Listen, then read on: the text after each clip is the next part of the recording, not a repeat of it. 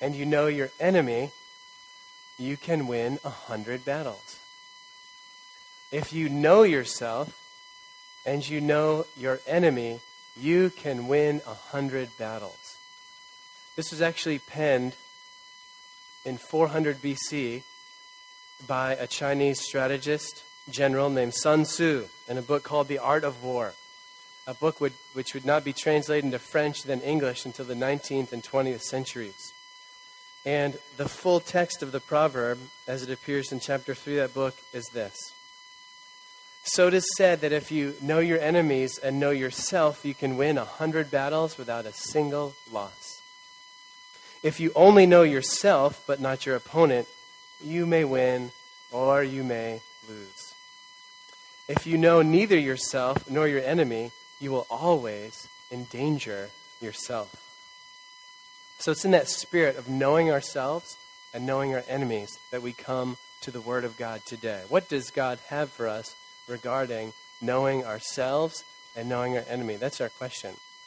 And maybe, do you know what it is like have you ever had that experience of being baffled uh, because you just weren't ready or you didn't know your enemy? You didn't know kind of what was happening? Um, it happens to me all the time when I get behind the wheel. And here's, here's how it works. A few weeks ago, I was on the South Shore, and I thought, praise God, it's time for me to go home and get back to the North Shore.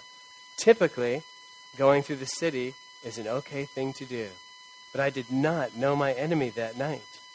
So as I'm coming up 93 through the city, it's 10 o'clock on a Wednesday night. I think, I got this thing down. I'm cruising home. Zip, zip, zip.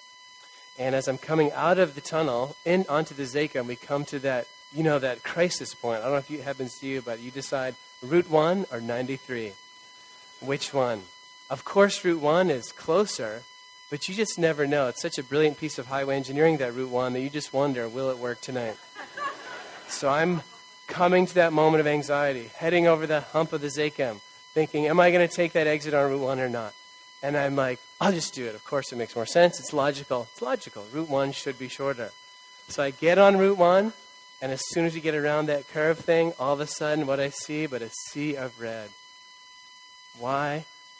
Of course, that was 10 o'clock at night. The Bruins game had just let out, which now, this is what's crazy is I had 98.5 on. I was listening to the recap of the game. And of course, it's summer, which means that Zaka, or means that the Tobin Route One is down to one lane every night. So you got one lane trying to go over this thing, and the whole Bruins traffic trying to come over.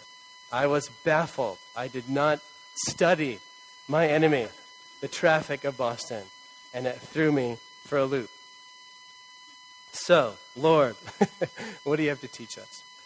Last week, you know, we had this clarion call for purity, and um, we had a yes, Lord, in our hearts, and now we want to work on the mechanics of that purity. So, as we look at Romans 7, and I purposely waited on reading this together because we're going to read it a little differently today. As we look at Romans 7, verses 7 to 25, we come to this question, or we come with the question Lord, what do you want to teach me about my enemy? What do you want to teach me about myself? In other words, help me dissect the anatomy of kind of sin and sinfulness in my own heart so that I can better serve you. We, we take the advice of Sun Tzu and say, if we'll know our enemy, we'll be able to win a hundred battles. Amen? Okay, let's try it again. Amen? All right, I know we're many, but I, I want to still be mighty. Can we still be mighty today? Okay, there we go. Here's the church on fire, church alive. So, so to help me do this, I'm going to invite four of our actors. We need to know who the four actors are in this battle. So I'm going to invite them up and I'm going to introduce them to you. Watch out.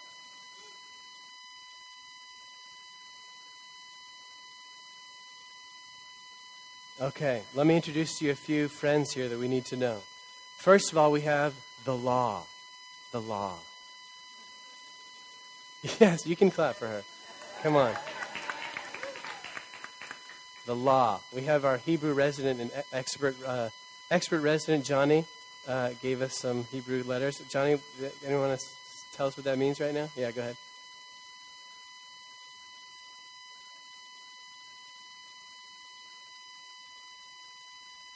Shema. Okay, thank you. We'll we'll uh, we'll take with it the Ten Commandments. How's that? Praise God. Okay, then we have, and this is an order of appearance, of course. Then we have um, uh, sin. Watch out. Okay, and then we have the sinful nature.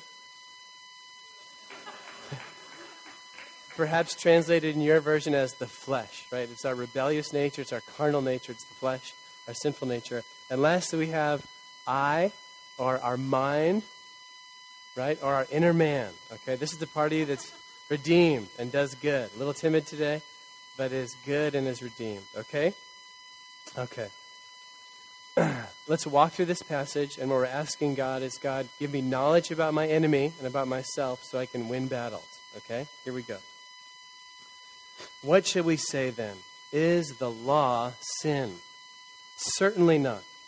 Indeed, I would not have known what sin was except through the law. For I would not have known what coveting really was if the law had not said, Do not covet. But sin, seizing the opportunity afforded by the commandment, produced in me every kind of covetous desire. Because apart from the law, sin is dead. Once I was alive apart from the law. But when the commandment came, sin sprang to life, and I died. I found that the very commandment or the law that was intended to bring life actually brought death.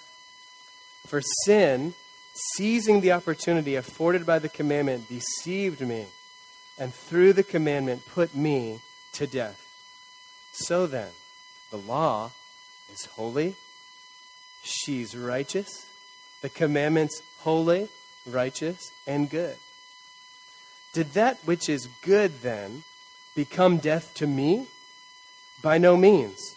But in order that sin might be recognized as sin, it produced death in me through what was good, so that through the commandment, sin might become utterly sinful. We know that the law is spiritual, but I am unspiritual, sold as a slave to sin. I do not understand what I do. For what I want to do, I do not do. But what I hate, I do. And if I do what I do not do, I agree that the law is good. As it is, it is no longer I myself who do it, but it is sin living in me. I know that nothing good lives in me that is in my sinful nature. For I have the desire to do what is good, but I cannot carry it out. For what I do is not the good I want to do. No, the evil I do not want to do, this I keep on doing. Now, if I do what I do not want to do, it is no longer I who do it, but it is sin living in me that does it. So, I find this principle at work. When I want to do good, evil is right there with me. For in my inner being, in me, in my inner man, in my mind. I delight in God's law. But I see another law at work in the members of my body, waging war against the law of my mind and making me a prisoner of the law of sin at work within my members. What a wretched man I am. Who will rescue, rescue me from this body of death?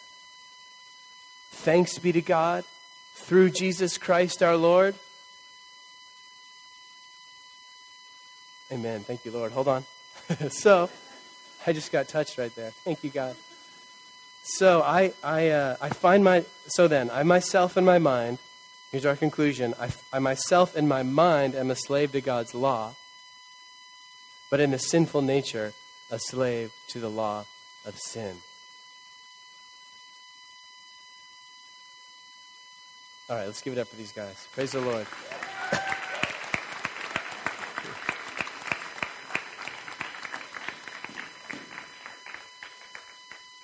Tough predicament to be in, isn't it? But thanks be to God. There's hope today. And actually, maybe I'll just kind of begin with the end in mind and saying, here's, here's my thought, here's my goal today. I think that by God getting us acquainted with our enemy and ourselves, and kind of dissecting for us so, so kind of in high detail in Romans 7 how it all works that I, am gonna, we're going to gain three things. So if you're looking at your blue sheet, I've gone right to the bottom actually. We're going to gain three things today by looking at this. The first is we're going to get clarity on what we need from God, or clarification. Clarity on what we need from God. As you see how you, your inner man, interacts with the sinful nature in response to the law and sin, you're going to start to get clarity. That's my prayer. My prayer is that the Holy Spirit will start to communicate to you. My prayer is that the Holy Spirit will begin to apply to you the truth of this passage so you can start to unlock wow, this is how this works in me. You know, in my own soul, in my own navigating through life, I see what happens. So we're going to get some clarity. The 2nd we're going, thing we're going to get is this, and that is we're going to get delivered from condemnation. Anyone up for a little deliverance today from condemnation? Come on deliverance from condemnation. And let me just jump ahead and say this. When I read these words, I remember very distinctly as a middle school student these words coming to me and kind of making sense to me for the first time. And my reaction was a reaction of great relief. I had a great sense of relief. Now that's because, and I'm different ones of us are kind of different places on the spectrum, but I'm what some people call a high conscience person. I've kind of spun up in anxiety a lot. So as soon as I realize I'm not performing up to snuff, I get anxiety. And so when I read, you know, I was figuring out in my Sunday school classes that Paul was kind of a big deal, right? He had planted a few churches. He seems pretty central to the whole redemptive story of humankind. God used Paul. When I realized this man who's a big deal seemed to have a pretty intense struggle, man, I just felt a whole lot better. So that's the second thing that's going to happen today is we're going to be delivered from some condemnation. In fact, if you'd like to sneak ahead to next week, you can read Romans 8 1. I'm not going to say it right now because I want to save it to later. But Romans 8 1 is such good news. Okay? And thirdly, the last thing there is you're going to get hope. We're going to get hope for that rescue. Okay? Paul just ended this part by saying, um, you know, thanks be to God, or, you know, who, let's see, let me just do it. Uh, who will rescue me from this body of death? Thanks be to God through Jesus Christ our Lord. We will all come to the conclusion that the law, as beautiful as she is, and as wonderful as she is written in Hebrew, and we love the Ten Commandments, they're so helpful, we're going to realize that that is not what can actually rescue us and make us obedient. It's something else. Again, I'll keep you in suspense till next week, if you don't mind. Okay? So let's walk through. Knowing that that's where we're headed. We're headed towards more clarity, we're headed towards deliverance from condemnation, and we're headed to hope for this rescue. Let's go through bit by bit and unpack uh, this section of Romans 7 a little bit, okay? Okay. I, I'm going to start right there in 7b. I would not have known what sin was except through the law. For I would not have known what coveting really was if the law had not said, Do not covet. But sin, seizing the opportunity afforded by the commandment, produced in me every kind of covetous desire. For apart from the law, sin is dead. Once I was alive apart from the law, but when the commandment came, sin sprang to life and I died. I found that the very commandment that was intended to bring life actually brought death. For sin seizing the opportunity. Actually, I'll stop right there. We'll start at 10. So, first we notice what is the purpose of the law, right? The law is the standard that helps tell us the difference between right and wrong. It's what we need so we know. It's our tutor, is what Paul calls it. And then, wouldn't you know, Jesus comes along. Okay? The law ultimately exposes our hearts. But then Jesus comes along, right? And, and he really gets it, right? If you're familiar with the Beatitudes in Matthew 5, Jesus says, hey, you know the law is don't commit adultery. But you know what? I say if you even look at someone lustfully, you're committing the same sin. We know what the law says. It says don't murder. And I'm telling you, if you have hate in your heart, then it's as if you've committed murder. The law says don't break your oaths, it says keep your vows. You know what I'm saying?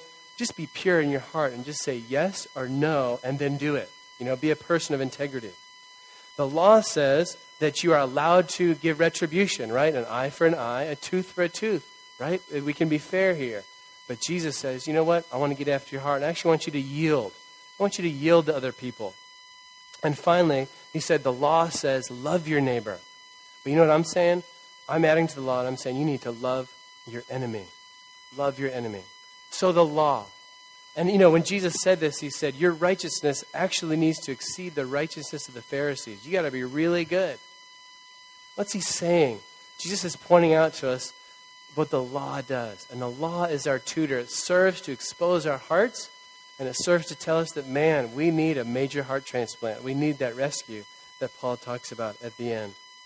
So, especially with Jesus' additions, quote unquote, to the law, or maybe his clarifications to the law, we see that our hearts are exposed, our sinfulness is exposed.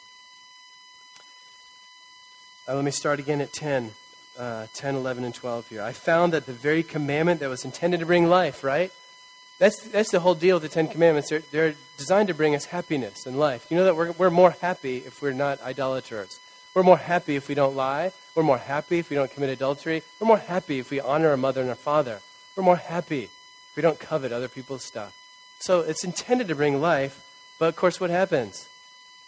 We all experience it, right? The law says don't commit adultery, in our hearts we find ourselves overcome by lust. Or the law says don't lie, and all of a sudden we want to, because of our insecurities, we want to cover up certain things and we lie. So the very commandment was intended to bring life. It actually brought death because sin, seizing the opportunity afforded by the commandment, deceived me. It deceived me. And here, it's really helpful to know how does sin work? How does Matt in his sinister cape there, how does he do what he does? He does it by deceiving. He does it by deceiving. And so we think of John 8, where Jesus went at kind of great length to share hey, this is how the enemy works. He says, first of all, the devil is a murderer, and second of all, he's a liar. Okay? First of all, he's a murderer, and second of all, he's a liar. So you can guarantee that anytime we sin, that A, it's bringing death, right? We think it's going to satisfy us, but actually, what it ends up doing is leaving a, a swath as wide as, you know, the tornado through Moore there, this E5. It leaves this tornado of destruction right in our souls, right? We sin because we're deceived, and it, it ends in death. And um, sorry, there, my second point is, and, and, and how it works is deception, right? We think that something will be satisfying, but in the end, it leaves a terrible gap in our hearts and our lives. So that's how the enemy works. And, and Paul just wanted to communicate this to us that, that sin deceives us. So through the commandment, I'm put to death. That's the very end of 11. But Paul reiterates here in verse 12 that the law is holy, right? The commandment is holy. Don't commit adultery, that's holy. Don't commit idolatry, you know, have no other gods before me, that's holy. It's righteous, it's good. Did that which is good then become death to me? Verse 13, by no means. But in order that sin might be recognized as sin, it produced death in me through what was good, so that through the commandment sin might become utterly sinful. It's like what the law does is the law just provides the contrast that we need.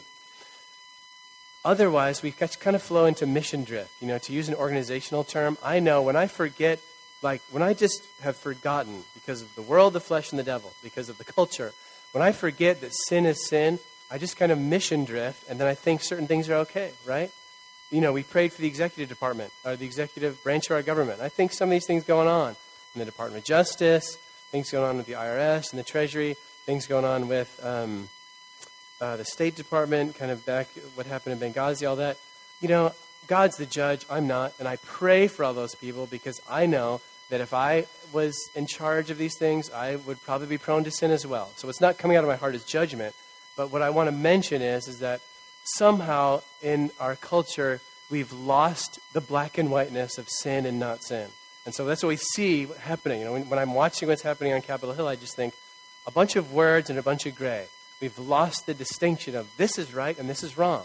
Actually wrong to lie, you know? It just doesn't work and stuff like that. It's kind of like many years ago, 20, I was getting my private pilot license. And I loved it. And so before you get your license, you have to do a cross country, which means you have to do a triangle, three airports. Mine was from Norwood to Albany, New York, to Bridgeport, Connecticut, back to Norwood, Mass. And in particular, coming from Albany to Bridgeport, Bridgeport is one of these classic airports with a triangle uh, configuration of runways. They got runways that kind of go three ways. But finances being what they are in, in, in the world, one of those runways was shut down. Only two were in service. Now, Bridgeport's also really interesting in that it has a control tower, but it has no radar. So you're talking to someone in the control tower, but all he has use of is his natural eyesight. so as he just kind of used it, he's just really kind of a negotiator between the people who are coming and going. So he's helping me by calling out this aircraft's here, this aircraft's there, and this one's there. And I'm just thinking, I don't see any of the aircraft you're calling. I'm getting nervous because, you know, it's like I'm coming close here. I'm about a mile out and 500 feet. You know, this is short. And then finally, I realize as I'm coming up to, to, you know, not that far from landing, that I'm about to land on a slab of concrete with giant X's on it. In other words, I'm about to land on that run one ra- the one runway that is not in use anymore. And so, you know, I just kind of snuck out, got back into the pattern where I was supposed to be. But my point is this, is that it wasn't until I got close and I saw these X's that jumped out at me and I realized I'm in the wrong place. I am very far off, and this is bad. you know? There's loss of life and property that, that could happen here. So this is what the law does. It's those giant X's on the, on the well, now it's an unused runway. It shows us how far off we are. That's what the law does. I didn't, I didn't, um, I lived, just so you know. Yeah. I, I, I landed. I landed on a real runway. That was a blessing to everyone. Praise the Lord. Okay. Now let's go into this litany. What a wonderful litany. And it's the place where Paul twice uh, just describes the tension that he lives in, a tension that I believe, if any of us are honest in here, we all live in right? He says, verse 15, I do not understand what I do, for what I want to do, I do not do, but what I hate, I do. And if I do what I do not want to do, I agree that the law is good. As it is, it is no longer I myself who do it, but it is sin living in me. I know that nothing good lives in me, that is in my sinful nature. But I, excuse me, for I have the desire to do what is good, but I cannot carry it out. Wow, I cannot carry it out. Mm. For what I do is not the good I want to do. No, the evil I do not want to do, this I keep on doing. Now, if I do what I do not want to do, it is no longer I who do it, but it is sin living in me that does it. Okay, a few observations today. And um, wow, praise the Lord. Uh, the first is I already mentioned, and that is I hope man, I just, as I mentioned to you, as a, as a 13, 14 year old, I had a tremendous sense of relief um, reading this passage.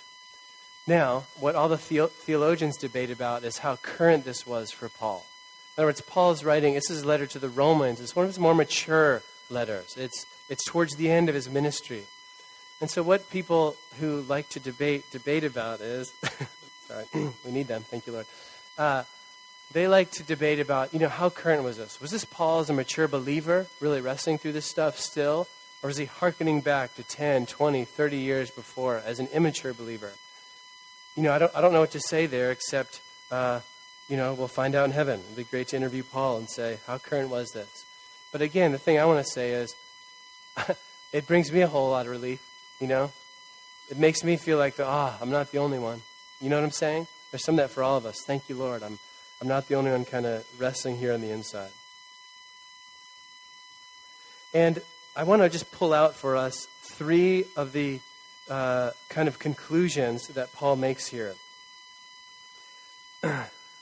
because in his um, kind of articulating this wrestling match going on on the inside of him, he pulls out some, some things that are important. And the first, and they're, they're 16, 18, 20. Verse 16, verse 18, 20. So let's do verse 16 first. Verse 16. If I do what I do not want to do, I agree that the law is good. I agree that the law is good. Man, that's a relief. In other words, there's a part of you, we can say there's your inner man. You know, your, your, your spirit's been redeemed. If you're a follower of Jesus, there is a part of you that wants to do God's will. I'm speaking to some of us in this room who are so discouraged by our own struggles, so frustrated by just your own uh, perhaps inability to conform or obey, to say, you know what? The good news is, is that, you know, First John says it this way Greater is he who's in you than he who's in the world, right? So even if you just feel your dull, dull dullness, as we mentioned last week in our, in our Things for Purity, maybe you just mentioned, maybe you feel like the dullest dull of all dulls, there's a light inside you, okay? The Spirit of God lives inside you, and greater is He who is in you than He who's in the world, okay? And He does want to. You saw it vividly portrayed by Matt, our inner man, saying, I do delight in God's law. There's a place that delights in God's law. You know, otherwise you wouldn't really be anxious, right? What produces the anxiety in you because of your disobedience is because there is this thing inside you saying, I'm longing to obey. I'm longing to believe. I'm longing. 18. I know that nothing good lives in me that is in my sinful nature. This may be the harder one for this generation to believe, or this may be the harder one for our culture to receive, right? I know that nothing good lives in me that is in my flesh, in my sinful nature. Nothing good lives in me. Matt Newby just mentioned to me, I'm, I'm not aware of this, uh, so I won't speak to it greatly, but Matt, New, uh, Matt Newby mentioned to me uh, that the, you know, something kind of t- trending in the social media is comments by the Pope. And I guess the current Pope said something to the effect of, hey, even an atheist can be redeemed if he does good deeds. Is that the essence of it? That's the essence, right? But of course, there's a lot of inquiry saying, Pope, what do you mean by this, right? It flies in the face of what we see here in verse 18. And I just, can I just share with you as a parent of small kids? Man, when you have small kids, you start to see you'll start to see the sinful nature, right? And I can tell you, I can tell you some of the sweetest moments that Kelsey and I have had. I don't really want to uncover my son, but there are moments when my son seems unable. Like you see this in action because he's literally unable to obey. We'll visit the same thing. One, like in, in seven minutes, a seven minute time span, we'll visit the same misbehavior three times in a row. But can I tell you how sweet it is? And we have him pray. We say, we have him repeat after us, Lord, help me to obey. Because I'm actually, it's actually an incredible, holy, uh, convicting moment as a parent when you're watching your own carnal nature, because he's just a chip off the old block, honestly. And I'm watching my own, my own carnal nature kind of reproduced 40 years younger, and I'm watching it unable to obey. And that's what this is saying, right? I, for I know that good itself does not dwell in me, that is in my sinful nature. Sorry, yeah, okay. Um, I know that nothing good lives in me that is in my sinful nature, right? Nothing good lives in me in my sinful nature. Your flesh, my flesh, and Paul says it elsewhere. I think he's about to say it in Romans 8 again. We cannot. Our flesh cannot obey God, which is exactly why we need the rescue from um, the Spirit of God. Okay? And then verse 20 now, if I do what I do not want to do, it is no longer I who do it, but it is sin living in me that does it. This is not an abdication. You know, there's that old expression, the devil made me do it, usually used as a way of excusing oneself from sin. But really, Paul is just recognizing, uh, you know, that the carnal nature really is a beast. and, and it's always at work in rebellion against God.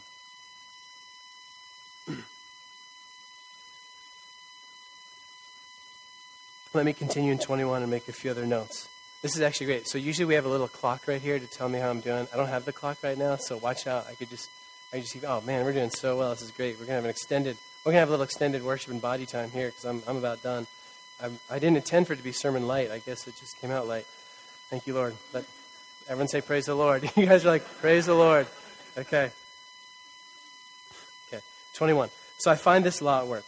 And he's just summarizing it. When I want to do good, evil is right there with me. Right? You remember Matt uh, Schilling and Renee. they were yoked together there by that rope, right? Well, I find this lot of work. When I want to do good, evil's right there with me. For in my inner being, I do delight in God's law, right? I love coming down. What about you? I love our repenting times. I love coming down and Lord, I love you, I want to be yours, right? Ten minutes later, it lunch, I find myself all carnal and fleshly, you know? Maybe it's just me. When I want to do good, evil's right there with me. For in my inner being, in my inner man, in my mind, in my heart, I delight in God's law, but I see another law at work in the members of my body, waging war against the law of my mind and making me a prisoner of the law of sin at work within my members. What a wretched man that I am. What a wretched man. I want to just add a comment here um, and just fill in from um, I, I, believe that John Eldredge, you know, I know he can be polarizing, but I, his comment on this verse, I believe, is really helpful right now. And that is, he says, too many of us walk away from this passage and just take that on as our identity. What a wretched man that I am. You know, here I am caught in the struggle between holy and my carnality, my flesh, my rebellion. And some of us just take that on as like, that's it. Like, what a wretched man that I am, period. Identity.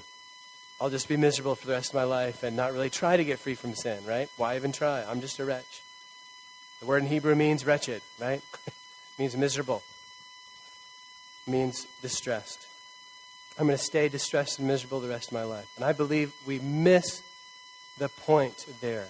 It is a wretched state. I, I, would probably say it's probably the better way we should translate that today is what a wretched state it is. You know, it is hard, and we know that. We, we're familiar with, the, um, with just the frustration of, of dealing with our own rebellion.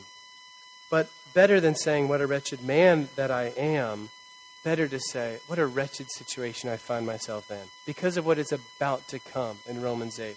Because of the truth we're about to get washed with in Romans 8 next week. It's a wretched situation, but we are not wretches. Who will rescue me from this body of death? Thanks be to God through Jesus Christ our Lord. So then I find myself, in my mind, I'm a slave to God's law, sorry, law, but in the sinful nature, a slave to the law of sin. So, we do have some time this morning to allow the Lord to speak to us, to clarify, to deliver, and to give hope. So I'm going to invite Jenna actually to come on back, and um,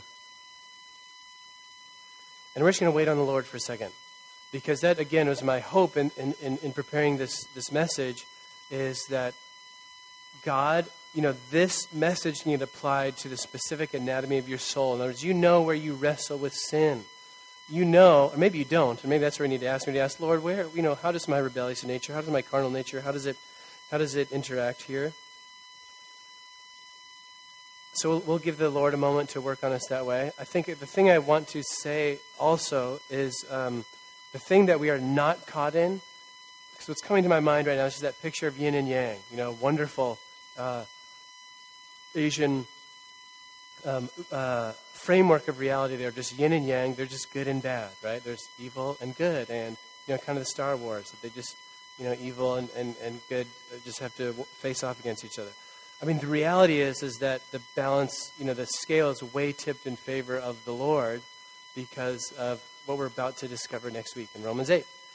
Thanks be to God through Jesus Christ our Lord. So, as you wait on the Lord, I just want to make sure that you're not left with that framework of, oh my gosh, um, all it is is good versus evil, and they're two co-equal forces. Because actually, we know that God, like He's the cre- He's the one who is uncreated. The devil and all that's evil is created, right? They're always inferior. They will never win. Okay. Jesus in you is the hope of glory, and He will triumph. Amen. There's a there's a journey you're on. There's a journey I am on, but we are made to be overcomers. You will overcome eventually. You will overcome. Now let's pray for it now Let's overcome sooner rather than later, you know. It's, I mean, honestly, just to be real frank, it's, um, you know, it gives me fire when I'm with college students, and college students are wrestling with stuff, and I usually say, don't end up like me. Deal with this stuff now, because it's a lot easier now at 20 than it is at 40. So I say, hey, let's, let's deal with stuff now.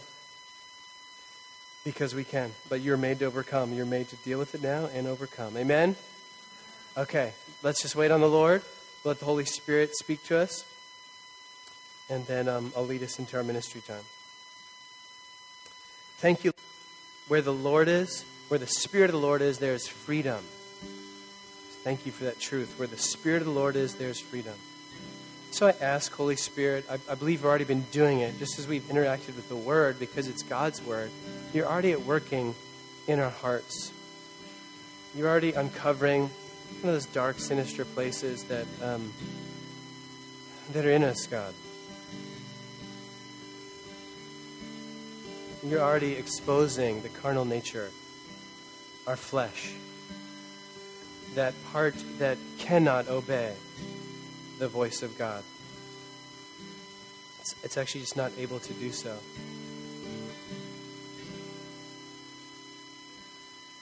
So, Holy Spirit, I'm just inviting you to please help each person here apply the truth of God's word to their specific situation in this moment. Even now, I pray you'd be able to sort out in each of our hearts what is law? Like, what is actually good commandment that we're trying to obey? What is sin? You know, just that missing of the mark, that rebellious, anti God force. So personalized by Paul in his epistles. And what in us is the sinful nature? You know, what is that carnal, rebellious thing that doesn't want to comply? And Lord, what is the good of the eye, the mind, the inner man, that the redeemed spirit that wants with all of it its energy to obey the living God and love him and serve him and sort it out for us, Lord. I pray indeed you'd be doing these three moves in our congregation today. You'd be clarifying what we need from God. You'd be delivering us from condemnation. Lord, I break the power of condemnation. We just recognize the one two punch of the devil. First, he lures us into sin, boom, and then he nails us with the condemnation. And we just resist the condemnation because the whole reason that God, you give us this in depth look at the anatomy of our sinfulness is so we can receive the love of God, so we can be overcomers, so we can win the hundred battles that Sun Tzu talked about. And Lord, I pray for hope today. Lord, where ones are struggling with sin, I pray for fresh hope today. We can give thanks to our God in Jesus Christ because there is therefore now no condemnation for those who are in Christ Jesus. And Lord, just at a fresh level, we want to recite and receive the mysterious truth of Galatians 2:20. Just want to speak it over us. For I've been crucified with Christ. It's no longer I who live, but Christ who lives in me. The life I live in the body, I live by faith in the Son of God who loved me and gave himself for me. The same God who alerts us to our problems is the God who's died for us and loves us. We just receive them. Thank you, Lord.